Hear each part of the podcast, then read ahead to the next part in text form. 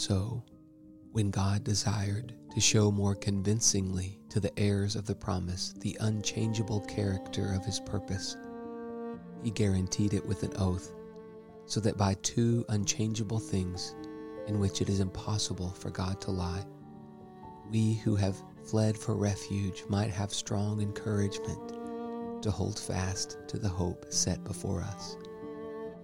We have this as a sure and steadfast anchor of the soul, a hope that enters into the inner place behind the curtain where Jesus has gone as a forerunner on our behalf, having become a high priest forever after the order of Melchizedek. Hebrews 6 17 through 20.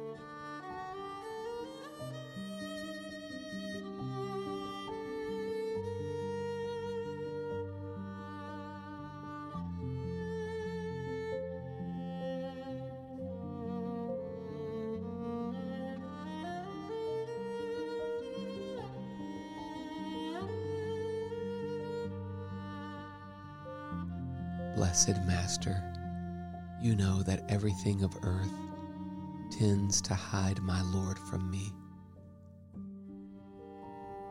Satan envelops me in dark clouds of unbelief.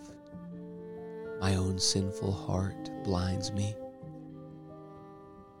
Cares oppress and crush me, and carnal fears gather round, intent on my bewilderment. But, loving Savior, if I have found grace in your sight, Nothing can separate me from you.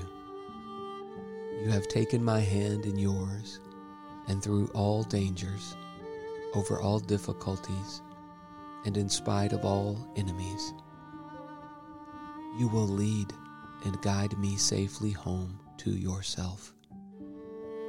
Amen. Susannah Spurgeon.